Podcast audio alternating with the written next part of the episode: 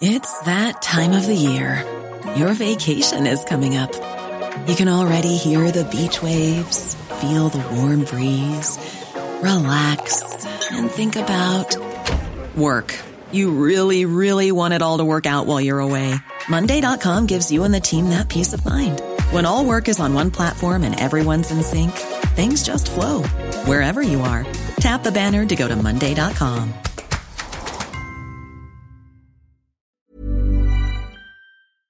Do you know a student getting ready to go to college? Or are you looking at going back to school yourself?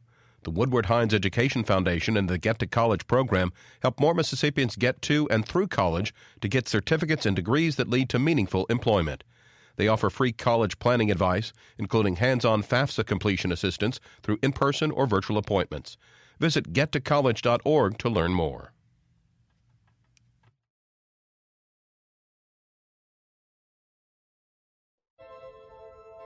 Good morning. It's 8:30 on Monday, June 27th. I'm Desare Frazier. This is Mississippi Edition on MPB Think Radio. No one shall be denied the right to life. That's right. That's right, brother. And the pursuit of happiness. Today marks a new era in American history. It's a great day for the American people. This is bullshit.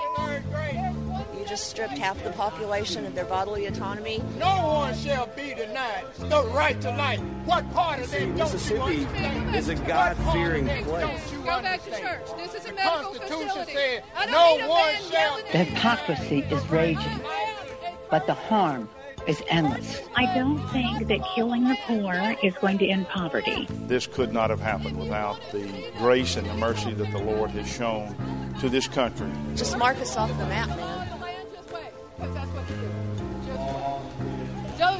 Exactly what we've been doing. You go get exactly what we got. On Friday, the eyes of the world turned to Mississippi.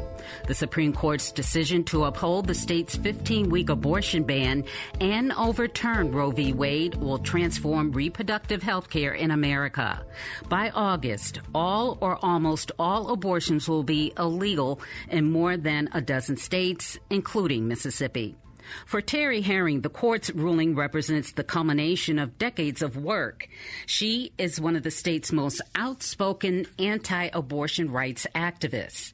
In an interview hours after the, the decision came down Friday, she reflected on her journey. I've basically been working on overturning Roe v. Wade in some way, shape, or form since uh, we were 25 years old, which is has been a long lifetime of seeking justice for the unborn babies, and I feel that we've embraced. Um, a huge shift in this nation. My hope and prayers are that, that hearts will shift. And now that Goliath has been slain, we have 50 states uh, where we will be fighting from state house to state house to try to protect uh, the babies in each state. This by no means ends abortion in America, though, you know, there are many that are saying that it does. Uh, in fact, it is far from ending all abortions, but we are celebrating the lives that will be saved and uh, looking forward to uh, the beginning of the end of abortion. Abortion rights activists have said time and time again that this issue, access to abortion, will disproportionately affect poor women and women of color because women with means will still have access to abortion. How would you respond to that? Well, I don't think that killing the poor is going to end poverty. So, uh, definitely not an advocate of just because you're of color or if you're poor that you should uh, have uh, better access to abortion because that's what we've been looking at up until today.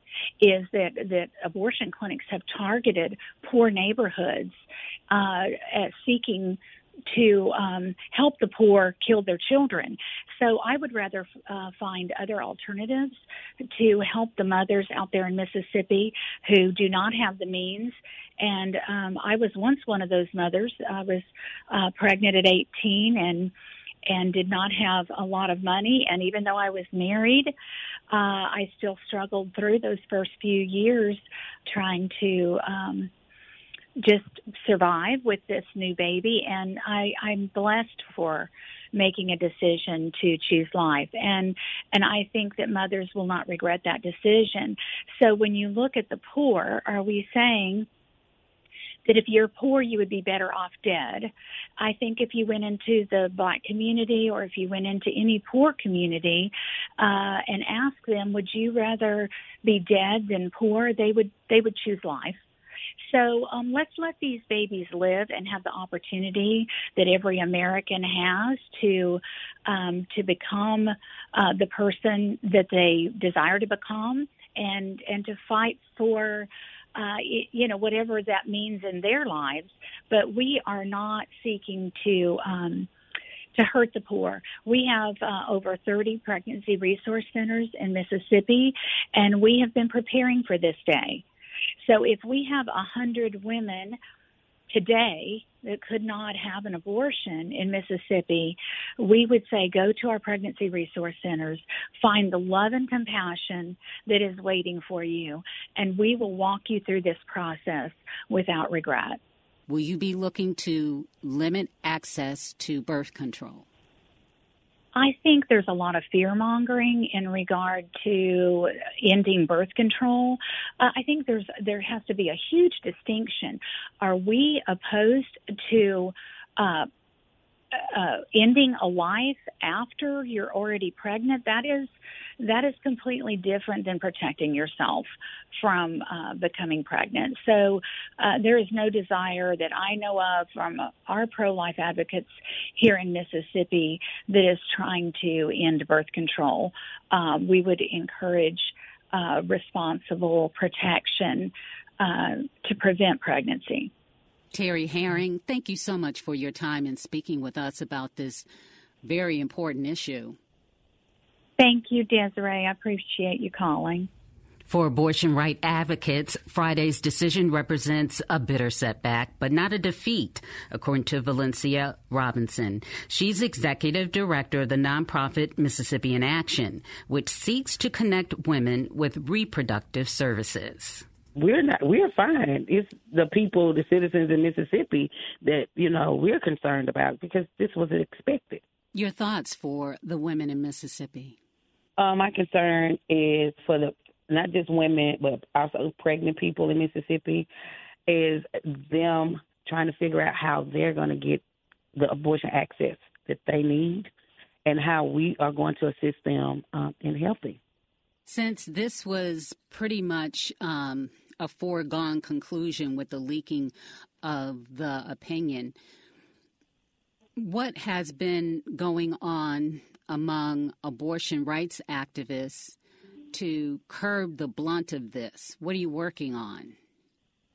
Well, that's the thing. Um, we've been doing Mississippi in Action. We've been doing the same thing, advocating for the rights of, you know, people's reproductive rights. Just trying to get the information to the community so they would know where they can go, where they can access, um, you know, Plan Bs. But we've just been the same thing that we've been doing. We're going to continue to do because right now we just have to keep moving. We have to keep moving forward. And when you say Plan B, what are you referring to? The contraceptive it's a, contraceptive that uh, women and pregnant people take within 72 hours to prevent pregnancy. It's not the abortion pill. And what are you advising them to do? We're advising them to talk to their providers to see what they need because we can't we we're not a doc we're not a clinic so we can't tell them what to do but if they ask about it we just direct them to a website being an abortion rights activist, working on this issue over time, do you feel like your efforts have been in vain at all? No, I don't.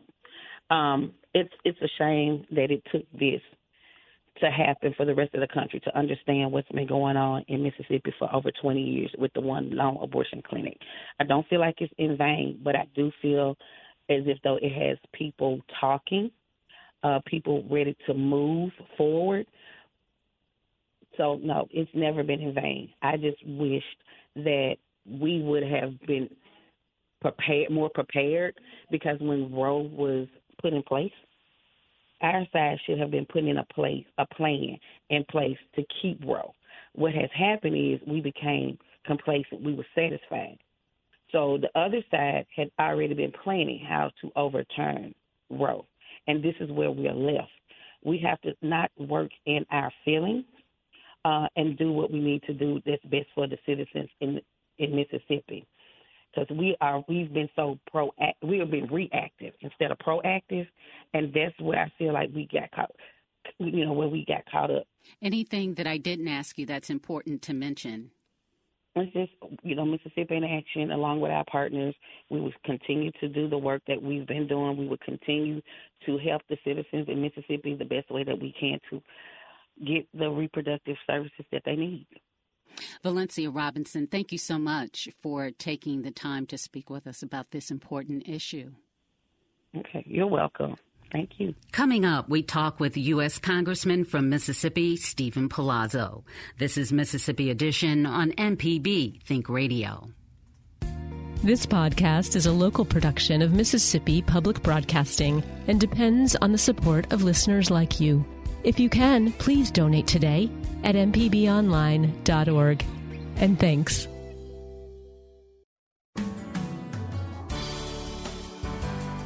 This is Mississippi Edition on MPB Think Radio. I'm Desare Frazier. The initial Republican primary in Mississippi's deep red 4th congressional district was split among several candidates June 7th. Incumbent Representative Steven Palazzo fared best, earning 32% of the vote. He's now set to square off with second place finisher Mike Ezell in a runoff tomorrow. Palazzo tells Mississippi Edition producer Rob Lane his track record in Washington proves he's the right man for the job. I've been, you know, fighting for South Mississippi and delivering for South Mississippi for over 12 years. Um, you know, when I first uh, got elected, I said, you know, my number one priority is to protect South Mississippi, and being, you know, in a position with my seniority, with my relationships, and on the most important committee, not just to South Mississippi, but to our state. I'm on the Appropriations Committee, and, and I've been able to help fund 26 ships at $26 billion for Ingalls. Um, been able to support Camp Shelby. I've been able to support our veterans, our men and women in uniform, law enforcement, and and I think that's the contrast. Is like I have the proven conservative voting record. What do you see as being the top issue for fourth district voters right now? Right now, it has to be inflation. Inflation is being driven by um, the cost of energy. Uh, you know, two years ago we were energy independent. Gas was below two dollars a gallon. So we're not even we're not feeling we're not just feeling the pinch at the pump, but we're feeling it and feeling it in everything from groceries to you know buying clothes or, or baby formula. We're we're feeling it across the board because energy touches everything. If the cost of energy goes up, then the prices of everything goes up from automobiles to any any manufactured good that's provided in America or that we import uh, energy is the number one sole driver, I think, right now of inflation. I mean, if you add on the fact that the Biden administration has paid so many people not to work when employers have been desperate to get staff to come in and and, and have a good job, uh, and, and along with the supply chain, uh, you know, if you still a little, uh, you know, I guess hangover from COVID, but you know, but the number one driver of our inflation is energy costs right now. And then I'd say the second biggest thing is people are aware that our border is out of control. I mean, this, the southern border is open. Uh, this administration is complicit in allowing millions and millions of people to come across our border unchecked, undocumented, and they're just releasing them into our nation. And my concern that I've heard from law enforcement, my concern from just everyday Americans and Mississippians is that you know this is going to add to crime and criminal activity as well as make us all a border state because the American government does not control large swaths of our border right now. Uh, the cartel does. Let's circle back to the inflation question because I agree with you. I think that's a really, really important issue for voters right now. What's your plan to get inflation under control, and what's your plan to help lower gas prices? Yeah, we, we have to tackle the energy crisis we have in America. The president promised that he was going to, you know, do away with fossil fuels, but we have 300 years worth of fossil fuels that we could use And I understand. Look, I agree. Let's have an all the above approach. Let's let's let's try to bring in renewables. Let's try to bring in other sources of energy. But in our rush to do it, we this administration has driven up the cost of energy. Um, so what we have to do is we have to cut the regulatory red tape that's centered around. We have to stop the rhetoric of beating up the oil and gas industries. We have to, you know, begin leasing onshore and offshore. But we also need to support the oil and gas industry so that they they themselves will continue their private investment into exploration and production, and those things will drive down the cost of energy. A lot of which oil will also which will also drop inflation in America. A lot of oil rigs left Mississippi, left the Gulf Coast over the past several years up through the pandemic when oil prices were very low. Is that a concern for you? Do we need more rigs here in Mississippi along the Gulf Coast? Yeah, I, I think the rigs will come back. I think um, you know people aren't going to build an ultra water deep drill ship if the government's going to shut them shut them down. Their the companies are not going to make the capital investments necessary to explore, produce, or extract and produce and refine if the federal government considers them the enemy. And you know, South Mississippi in August, I like we we need our air conditioner. Uh, you know, not only do we like low gas prices, but we want to be able to have our lights on. And we've seen the, these states that have kind of gone to more of gotten away from traditional energy. These rolling block block you know blackouts is it cause misery, whether it's in the winter or whether it's in the summer. Uh, and so again, I mean, we just got to be cautious on how we adopt renewables, but we shouldn't we shouldn't just sacrifice the fossil fuel industry, uh, the old the, the traditional oil and gas resources that we have. There's a there's a there's a correct way to do it, uh, and this administration is just not doing it. Let's talk about your work in Washington currently. What do you make of the ongoing January 6th hearings? I, I think the January 6th um, hearing or the commission that was created and the hearings have turned into just a sham, a political witch hunt uh, to go after President Trump, to discredit his legacy, and also to silence those who supported Trump, uh, as I did, and also to silence the voice of conservatism. It's just like if you're if you don't agree with this, then you're wrong. Uh, you're you're liable for what happened. I want a commission that is about finding out the truth, what happened, and how do we prevent it.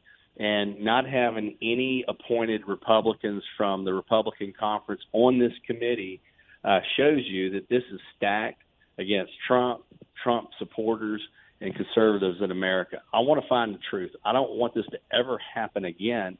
Um, but you know, I think the uh, the Democrats have something to hide, and again, and again, it's just political theater to you know gin up the public uh, for for election purposes. Okay, I want to give you an opportunity to respond to some of the key criticisms that your opponent, Mr. Ezell, has leveled against you. He has not so much critiqued your voting record as, I suppose, your conduct in office, starting with the fact that you are still under an ethics investigation. Yes. Yeah, yes, and um, and I, I wish it was over because I'm, I'm confident, and my team's confident that I'll, I'll be cleared of any any of these allegations that were created by my political opponent. This is not a government agency that you know found something wrong. These are manufactured allegations by my political opponents from 2020 and continue to be promoted by the six opponents that I had in this last election cycle. Uh, so I'm just look, I'm an open book. Uh, everything that we've ever done is in the FEC reports, and I just look forward to being cleared of all allegations. Mr. Ezell has also criticized you for what he says is a lack of town halls, a lack of community engagement within the fourth district. Your thoughts on that, and if you are reelected, would you change anything about your approach and how you engage with constituents? Yeah, what, what I, I think um, I think my opponent doesn't really understand how Congress works. I don't think he understands the committee process, seniority, or how important relationships are.